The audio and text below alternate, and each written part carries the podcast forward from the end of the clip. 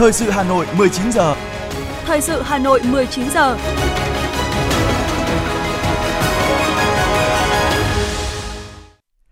Võ Nam Phương Nga xin được đồng hành cùng quý vị thính giả trong 30 phút của chương trình thời sự tối nay, Chủ nhật ngày 26 tháng 2 năm 2023. Chương trình có những nội dung chính sau đây. Quyền Chủ tịch nước Võ Thị Ánh Xuân dự lễ khởi động tháng thanh niên 2023. Khởi động dự án trồng cây hướng đến net zero năm đầu tiên. Vàng chờ yếu tố hỗ trợ tăng giá. Quận Hà Đông tổ chức festival áo dài xưa và nay. Phần tin thế giới có những thông tin sau. Chờ đón phố Việt Nam tại thành phố Udon Thani, Thái Lan. Pakistan đánh bom tại khu chợ đông đúc gây nhiều thương vong. Sau đây là nội dung chi tiết.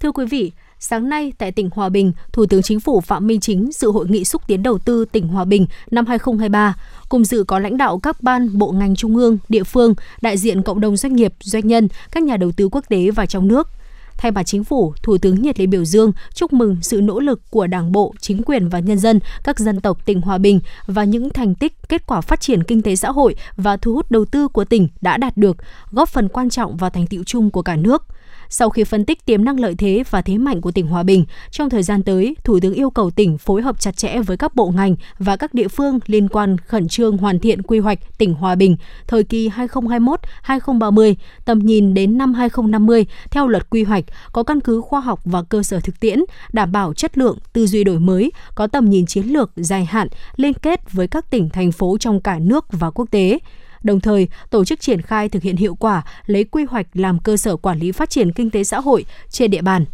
Thủ tướng đề nghị tỉnh Hòa Bình cần tập trung chỉ đạo triển khai hiệu quả nghị quyết trung ương về phát triển kinh tế tư nhân trở thành một động lực quan trọng của nền kinh tế thị trường định hướng xã hội chủ nghĩa, cần tạo điều kiện cho các thành phần kinh tế, trong đó đặc biệt quan tâm thúc đẩy kinh tế tư nhân phát triển, qua đó góp phần huy động và sử dụng hiệu quả các nguồn lực cho phục hồi nhanh và phát triển bền vững. Sáng nay tại thị trấn Ma Lâm, huyện Hàm Thuận Bắc, tỉnh Bình Thuận, Trung ương Đoàn Thanh niên Cộng sản Hồ Chí Minh tổ chức lễ khởi động tháng thanh niên 2023 với chủ đề Tuổi trẻ tiên phong chuyển đổi số. Dự phát biểu tại buổi lễ, quyền Chủ tịch nước Võ Thị Ánh Xuân đánh giá cao Trung ương Đoàn Thanh niên Cộng sản Hồ Chí Minh đã lựa chọn chủ đề tháng thanh niên năm nay là tuổi trẻ tiên phong chuyển đổi số. Theo quyền Chủ tịch nước, đây là nhiệm vụ khó, nhiều thách thức, đòi hỏi có sự lãnh đạo chỉ đạo tập trung từ Trung ương đoàn, sự quyết tâm cao, năng động sáng tạo của cán bộ cấp đoàn. Xin lỗi quý vị, sự sáng tạo của các cấp bộ đoàn và sự tham gia tích cực sung kích đi đầu của tuổi trẻ cả nước để tạo thành phong trào sâu rộng, góp phần đưa Việt Nam trở thành quốc gia số, ổn định và thịnh vượng, tiên phong thử nghiệm các công nghệ và mô hình mới vào năm 2030. Để thực hiện thành công tháng thanh niên năm 2023, quyền Chủ tịch nước Võ Thị Ánh Xuân đề nghị các cấp đoàn, mỗi đoàn viên tiếp tục quán triệt và triển khai thực hiện tốt nghị quyết đại hội 13 của Đảng, các chủ trương chính sách của Đảng, nhà nước về công tác đoàn, công tác thanh niên, lan tỏa thấm sâu và chuyển hóa thành hành động, việc làm cụ thể của các cấp bộ đoàn, từng đoàn viên thanh niên trong cả nước – sau lễ khởi động đã có nhiều hoạt động diễn ra như thăm tặng quà cho các em học sinh, thanh niên, công nhân có hoàn cảnh khó khăn, các mẹ Việt Nam anh hùng, trao tặng các công trình phần việc thanh niên rất ý nghĩa như không gian đọc sách, thư viện, công trình nhà vệ sinh thông minh, tuyến đường thắp sáng đường quê, cầu thép dân sinh, giống cây trồng, tập huấn xây dựng sản phẩm ô cốp, số hóa các di tích lịch sử, tặng 20 máy tính bảng cho các em học sinh có hoàn cảnh khó khăn. Cũng trong sáng nay tại di tích quốc gia đặc biệt đền Hai Bà Trưng, huyện Mê Linh, thành phố Hà Nội, Phó Thủ tướng Chính phủ Trần Hồng Hà cùng đại diện Bộ Tài nguyên và Môi trường và lãnh đạo Ủy ban nhân dân thành phố Hà Nội chính thức trồng cây xanh đầu tiên, khởi động dự án trồng cây hướng tới net zero năm đầu tiên tại thủ đô Hà Nội. Tại buổi lễ, Phó Thủ tướng Trần Hồng Hà cùng đại diện các bên liên quan đã trao tặng hơn 1.000 cây xanh trưởng thành với giá trị gần 1,5 tỷ đồng để trồng tại huyện Mê Linh. Đây là dự án nhằm hưởng ứng mục tiêu đưa mức phát thải dòng về không mà chính phủ Việt Nam cam kết tại Hội nghị Thượng đỉnh về biến đổi khí hậu của Liên Hợp Quốc năm 2021, COP26. Việc trồng cây bảo vệ môi trường cũng là một giải pháp góp phần ứng phó với ảnh hưởng của biến đổi khí hậu vì một Việt Nam xanh hơn và bền vững hơn.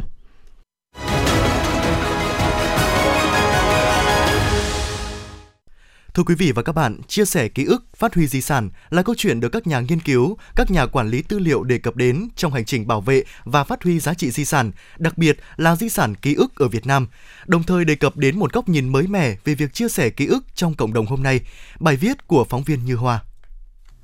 Chia sẻ ký ức là cách tốt nhất để phát huy giá trị của di sản, nâng cao trách nhiệm của mỗi người trong việc phát huy di sản. Quan điểm trên được nhà sử học Dương Trung Quốc nêu tại tọa đàm chia sẻ ký ức phát huy di sản do Trung tâm Lưu trữ Quốc gia 1 thuộc Cục Văn thư và Lưu trữ Nhà nước tổ chức sáng ngày 24 tháng 2 tại Hà Nội. Nhà sử học cũng cho rằng cần phải có phương thức để đánh thức, khích lệ, phát huy những tài liệu, tư liệu lưu trữ cá nhân. Cái sự chia sẻ tức là tạo ra sự tích hợp, tạo ra cái đầu vào để cái đầu ra. Nhất là trong cái bối cảnh hiện nay càng ngày chúng ta cảm thấy vai trò của con người là quan trọng mà rõ ràng cái năng lực của mỗi con người nó là những cái con hàng vô tận. Mà nếu chúng ta kiểm soát được chúng ta thu hút được chúng ta tích hợp được thì nó sẽ trở thành một cái tài sản chung thúc đẩy cái sự phát triển xã hội tôi chỉ nghĩ đến chia sẻ là cái cách bảo tồn tốt nhất. Chia sẻ tại tọa đàm, bà Trần Thị Mai Hương, Giám đốc Trung tâm Lưu trữ Quốc gia 1 cho biết, phát huy giá trị tài liệu là một trong các nhiệm vụ quan trọng của trung tâm. Nhiều năm qua, bằng nhiều hình thức khác nhau, trung tâm đã đưa di sản tài liệu lưu trữ đến với đông đảo công chúng trong và ngoài nước để lan tỏa giá trị đến với đời sống xã hội. Trung tâm cũng nhận được sự hưởng ứng đóng góp tư liệu của nhiều cá nhân để các hoạt động phát huy giá trị di sản ngày càng được hiệu quả. Đơn cử như cuộc triển lãm Cầu Long Biên, chứng nhân lịch sử vừa được trung tâm tổ chức mới đây. Lần đầu tiên, Trung tâm Lưu ra một gia 1 kêu gọi đóng góp từ cộng đồng, từ các tổ chức cá nhân, các họa sĩ, các nhà báo, các nhiếp ảnh gia đóng góp tài liệu, tư liệu, hình ảnh cho cầu Long Biên. Để chia sẻ cái cầu Long Biên nó không chỉ là uh, từ khi xây dựng nó xuất hiện ở Hà Nội mà cho đến tận ngày hôm nay kể cái câu chuyện về cầu Long Biên. Và chúng tôi đã dành một cái không gian trong triển lãm để chia sẻ cái ký ức này. Và kết quả đạt được thì đúng là ngoài mong đợi của chúng tôi. Đó là rất nhiều rất rất nhiều những bức ảnh những cái ký ức của từng cá nhân các nhiếp ảnh gia các nhà báo các họa sĩ đều có những câu chuyện riêng chia sẻ ở trong cái không gian triển lãm và đó chính là một phần đặc biệt quan trọng làm nên thành công của cái cuộc triển lãm cầu Long Biên chứng nhân lịch sử. Phó giáo sư Nguyễn Văn Huy, nguyên giám đốc Bảo tàng Dân tộc học cho rằng các tài liệu ký ức nằm trong lưu trữ chỉ là một phần, còn phần lớn là nằm trong cộng đồng. Vì thế, việc vận động cộng đồng chia sẻ tài liệu, ký ức là rất quan trọng. Nhiều khi chúng ta không nhận ra được giá trị của những tư liệu. Có người nắm giữ di sản nhưng không thể thấy hết được giá trị nên sẵn sàng bỏ đi. Phó giáo sư Nguyễn Văn Huy cho hay. Làm thế nào để chia sẻ những cái tài liệu lưu trữ những cái ký ức ở trong các cái kho lưu trữ tôi nghĩ rằng là vô cùng và ở một cái khía cạnh thứ hai là ở khía cạnh cộng đồng các cái tài liệu các cái ký ức nằm ở trong lưu trữ chỉ là một phần. Còn thì cái cơ bản là nằm ở trong cộng đồng nằm ở trong cộng đồng rất là nhiều. Chúng ta vận động cộng đồng chia sẻ các cái tư liệu các cái ký ức nó lại là vô, vô cùng quan trọng. Nó kết hợp giữa hai cái tức là chia sẻ những cái, những cái tư liệu của các cái kho lưu trữ và đồng thời là từ những cái tư liệu của cộng đồng kinh nghiệm của tôi, khi mà chúng tôi làm ở bảo tàng cũng như làm ở trung tâm di sản các nhà khoa học, chúng tôi biết rằng là nhiều khi cộng đồng của chúng ta không nhận ra được, không nhận thức ra được cái giá trị của những các cái tư liệu mà họ họ là những người nắm giữ các cái di sản, nhưng mà nhiều khi người ta không không thấy hết được cái giá trị đấy. Cho nên người ta sẵn sàng là vứt bỏ sẵn sàng là đốt đi Tại tọa đàm, các nhà nghiên cứu, nhà siêu tầm cũng trao đổi nhiều câu chuyện về việc siêu tầm chia sẻ phát huy giá trị của các di sản. Các ý kiến đã cho thấy việc cần thiết là đánh thức cộng đồng để không vô tình làm mất đi những giá trị di sản quý giá kêu gọi mọi người chia sẻ ký ức để chúng ta có thể hiểu biết nhiều hơn về lịch sử, văn hóa của dân tộc, tạo cơ hội cho di sản hội tụ và phát huy giá trị tốt nhất. Qua đó, góp phần giáo dục tình yêu di sản, giáo dục tình yêu quê hương đất nước trong lòng mỗi người con nước Việt. Đó cũng là cách để chúng ta phát huy giá trị của bản đề cương văn hóa năm 1943. Hội thảo khoa học cấp quốc gia 80 năm đề cương về văn hóa Việt Nam 1943-2023, khởi nguồn và động lực phát triển. Hội thảo nhằm cung cấp cho các nhà quản lý, các nhà khoa học, những người thực hành văn hóa nghệ thuật và các tầng lớp nhân dân những hiểu biết về ý nghĩa lịch sử, ý nghĩa thời đại, những giá trị to lớn và tầm ảnh hưởng của đề cương về văn hóa Việt Nam trong 80 năm qua đồng thời khẳng định tầm nhìn của Đảng về vị trí, vai trò, tầm quan trọng của văn hóa trong sự nghiệp cách mạng của dân tộc. Diễn ra dưới hình thức trực tiếp kết hợp trực tuyến tại 63 tỉnh thành phố, hội thảo được phát thanh và truyền hình trực tiếp trên sóng của Đài Phát thanh và Truyền hình Hà Nội vào 8 giờ sáng ngày 27 tháng 2 năm 2023. Mời quý vị và các bạn đón xem. Chương trình tiếp tục với những thông tin đáng chú ý khác.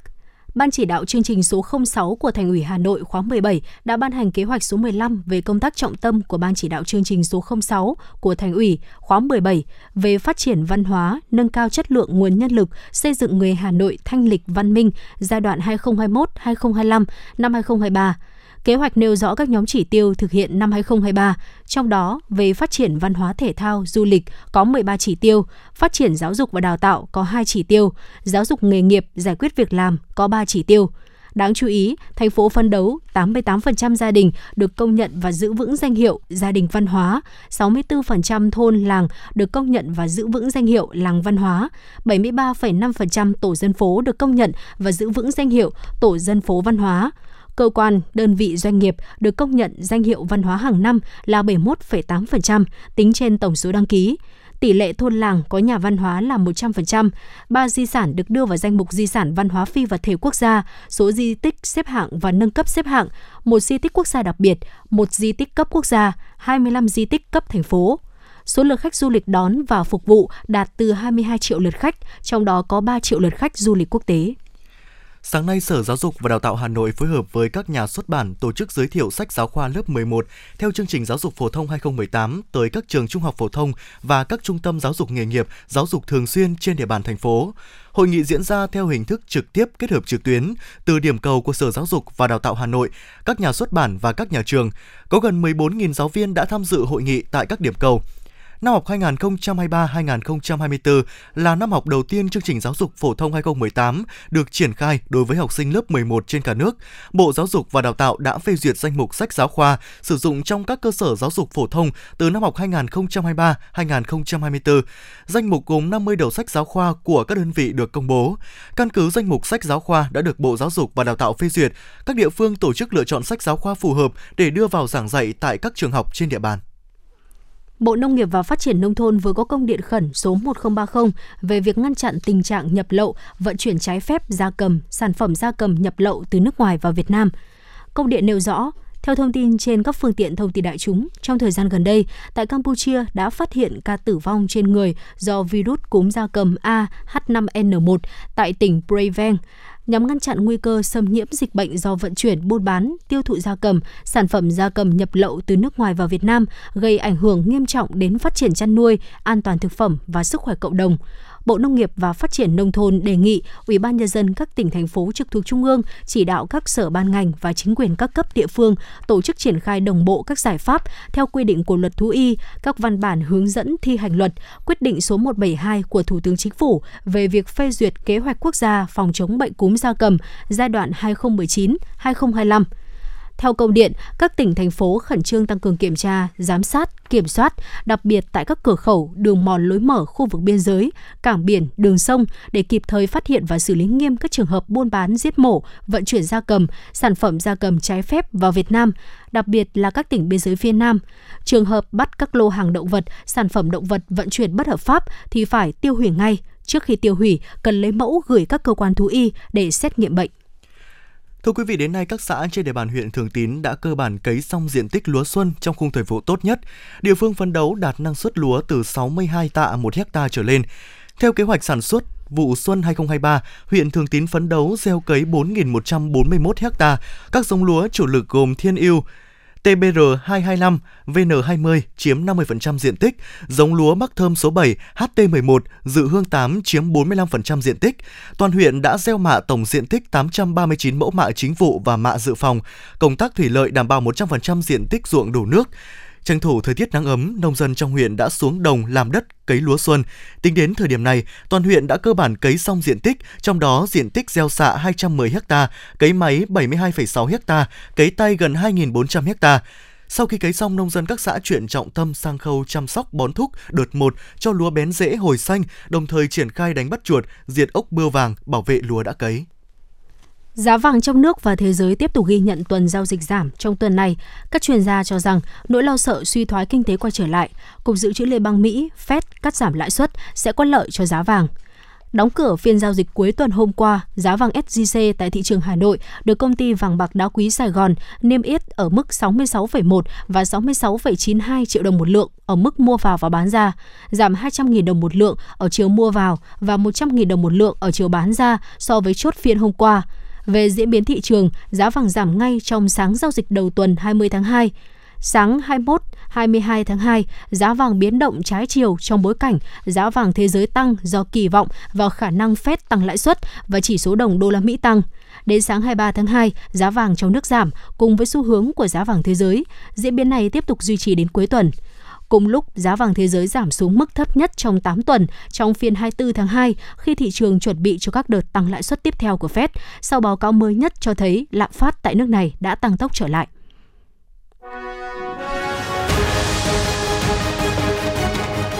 Thời sự Hà Nội, nhanh, chính xác, tương tác cao. Thời sự Hà Nội, nhanh, chính xác, tương tác cao.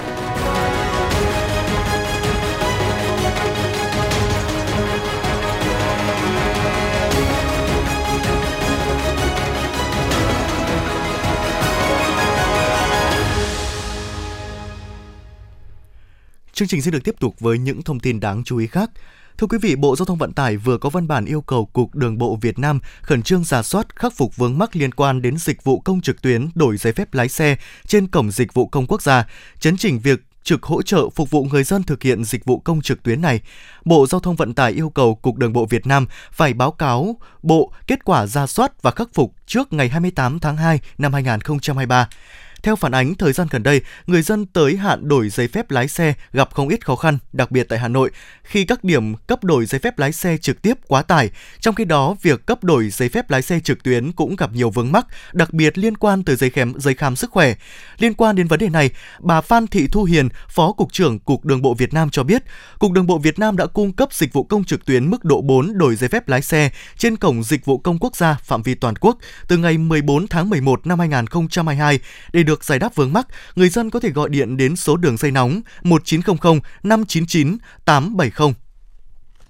Huy động tối đa sự tham gia của người dân trong bảo đảm an toàn giao thông, đó là tinh thần nêu trong hướng dẫn số 91 của Ban tuyên giáo Thành ủy Hà Nội về tuyên truyền bảo đảm trật tự, an toàn giao thông trên địa bàn thành phố Hà Nội năm 2023.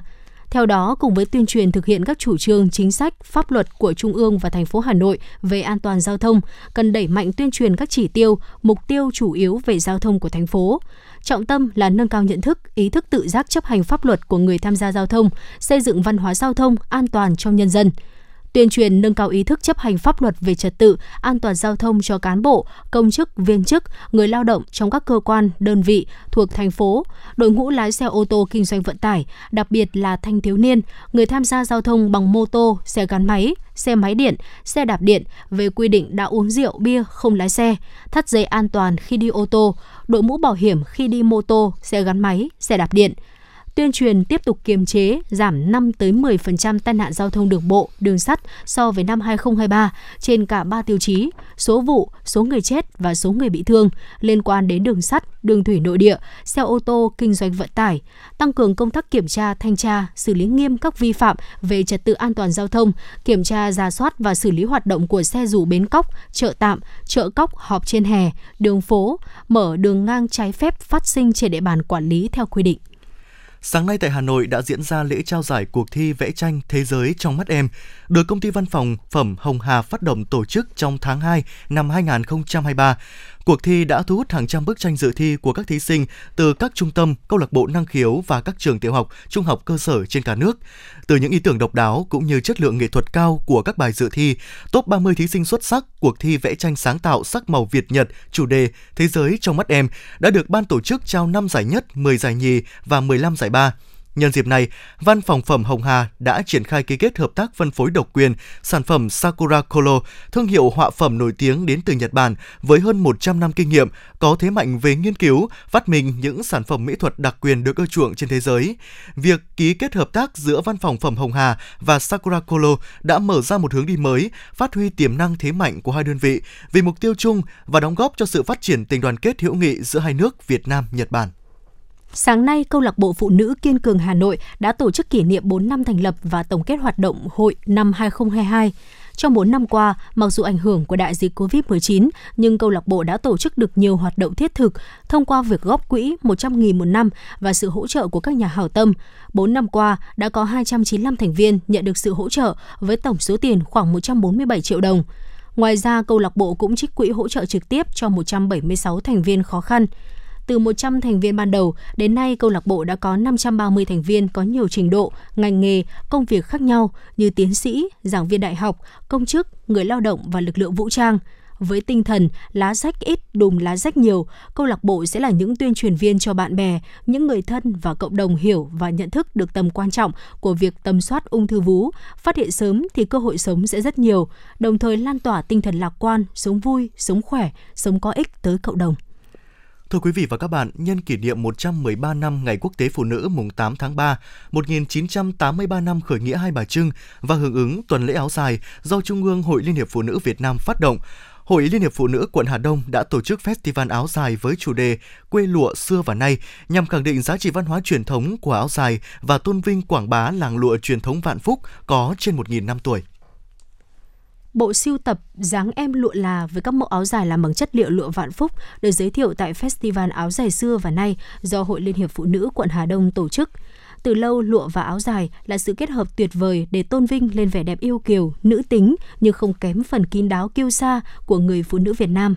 Em Bùi Thu Trang, phường Vạn Phúc, quận Hà Đông chia sẻ.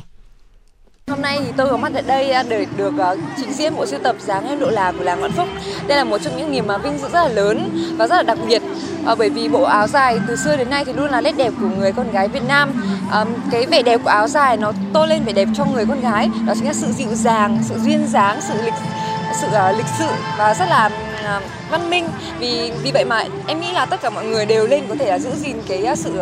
cái văn hóa mà áo dài như vậy. Con gái mặc áo dài lên thì rất là đẹp đấy ạ và ngày nay trong dòng chảy của cuộc sống hiện đại thì tà áo dài vẫn được coi là quốc phục tượng trưng cho văn hóa và vẻ đẹp con người Việt Nam trên trường quốc tế. Bà Lê Thị Kim Thư, nghệ nhân làng lụa Vạn Phúc, phường Vạn Phúc, quận Hà Đông cho hay. Các nhà thiết kế cũng đã nhìn thấy được cái vẻ đẹp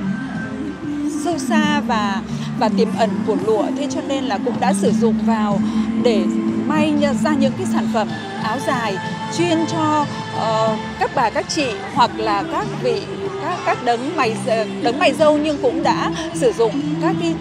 tấm áo lụa, tấm lụa của chúng tôi để may thành những cái sản phẩm và đặc biệt là ờ, khi mà mặc vào ấy, người mặc sẽ cảm nhận được cái tấm áo lụa nó khác hẳn với những cái ờ, chất liệu khác, chất liệu lụa để may áo dài thì khi người mặc sẽ cảm nhận rất là rõ cái sự khác biệt giữa lụa với lại các chất liệu khác ạ.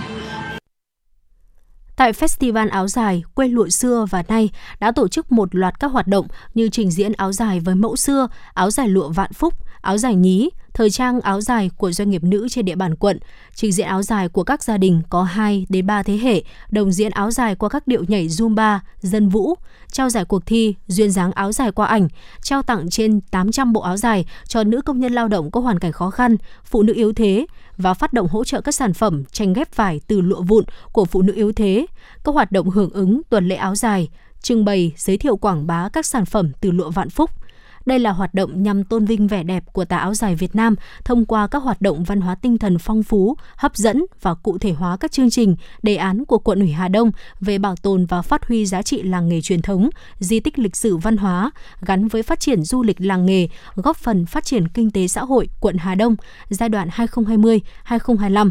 Bà Lại Hà Phương, Chủ tịch Hội Liên hiệp Phụ nữ quận Hà Đông cho biết. Cái hoạt động festival áo dài này là một cái khẳng định để mà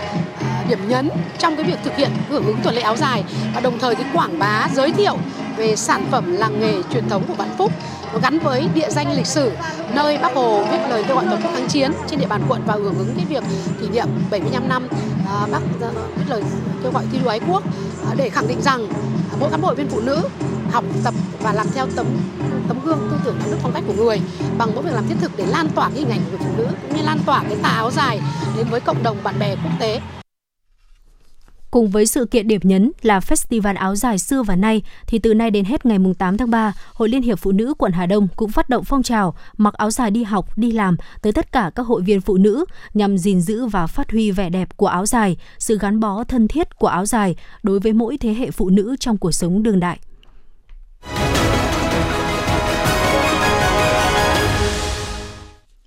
Xin được chuyển sang những thông tin quốc tế. Thưa quý vị, Đại sứ Phan Chí Thành cùng thị trưởng Thanadon Futarasa, thành phố Udon Thani thuộc tỉnh Udon Thani đã tới thăm và thị sát tiến độ triển khai dự án phố Việt Nam tại thành phố này. Với một cộng đồng kiều bào gốc Việt hơn 60.000 người, Udon Thani là tỉnh tập trung đông kiều bào gốc Việt nhất trên toàn Thái Lan. Đây cũng là nơi Chủ tịch Hồ Chí Minh từng sống, mở trường dạy chữ và truyền thụ tri thức cách mạng cho bà con và cán bộ Việt kiều vào những năm cuối thập niên 20 của thế kỷ trước. Phố Việt Nam khi hình thành được kỳ vọng sẽ trở thành một trung tâm văn hóa của người Việt ở vùng Đông Bắc Thái Lan, đồng thời đây cũng sẽ là một địa điểm lưu giữ truyền thống văn hóa của người Việt Nam, thu hút đông đảo du khách từ nhiều nơi đến tham quan, nhất là kiều bào tại Thái Lan, tại Lào và người dân Việt Nam. Cơ quan cảnh sát tỉnh Balochistan, khu vực Tây Nam Pakistan, xác nhận đã có ít nhất 4 người thiệt mạng và 10 người khác bị thương trong một vụ đánh bom ở địa phương này hôm nay. Theo thông báo của cảnh sát, vụ đánh bom xảy ra tại khu chợ Đông Đúc Rukni Baza ở huyện Bakhan thuộc tỉnh Balochistan. Vật liệu nổ được đặt trong một chiếc mô tô đã được kích hoạt thông qua thiết bị điều khiển từ xa. Cảnh sát, các lực lượng an ninh và đội ngũ cứu hộ đã tới hiện trường, đưa các thi thể và những người bị thương tới bệnh viện gần đó. Chợ Rukni Baza đang bị cảnh sát phong tỏa. Trong khi đó, các chuyên gia y tế lo ngại số người thiệt mạng có thể tăng lên do một số nạn nhân bị thương rất nặng. Hiện chưa có nhóm nào lên tiếng thừa nhận gây ra vụ tấn công đẫm máu kể trên. Tổng thống Peru Dina Boluarte tuyên bố trục xuất đại sứ Mexico tại nước này, ông Pablo Monroy, đồng thời triệu hồi đại sứ của mình tại Mexico về nước. Giải thích về quyết định trên, bà Dina Boluarte cho rằng các tuyên bố của Tổng thống Mexico López Obrador được coi như một hành động can thiệp vào những công việc nội bộ của Peru. Nga tuyên bố ngừng cung cấp dầu qua đường ống Druzhba cho Ba Lan. Tuy nhiên, nhà máy lọc dầu Ba Lan cho biết chỉ 10% nguồn cung của nước này đến từ Nga và sẽ đang thay thế bằng nguồn khí đốt khác. Theo các báo cáo, tập đoàn PKN Orlen cho biết họ có thể cung cấp đầy đủ cho các nhà máy lọc dầu của mình qua đường biển và việc ngừng hoạt động cung cấp sẽ không ảnh hưởng đến việc cung cấp xăng, dầu diesel cho khách hàng. Giới chức Thổ Nhĩ Kỳ điều tra hơn 600 người liên quan đến các tòa nhà bị sập trong thảm họa động đất hồi đầu tháng. Bộ trưởng Tư pháp Thổ Nhĩ Kỳ Beki Bodak cho biết 184 trong số 612 nghi phạm đang bị giam chờ xét xử. Những người này gồm 79 nhà thầu xây dựng, 74 người chịu trách nhiệm pháp lý các tòa nhà, 13 chủ sở hữu bất động sản và 18 người tham gia chỉnh sửa các tòa nhà. Cũng theo Bộ trưởng Tư pháp Thổ Nhĩ Kỳ, những bằng chứng được tìm thấy trong các tòa nhà là cơ sở để điều tra hình sự.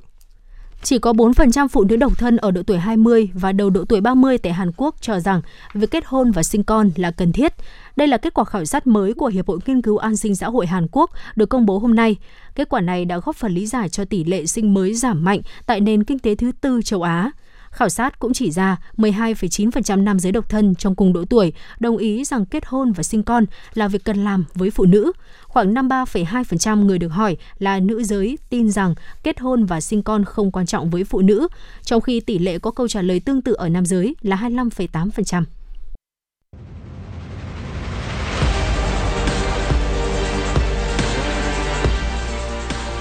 Bản tin thể thao Bản tin thể thao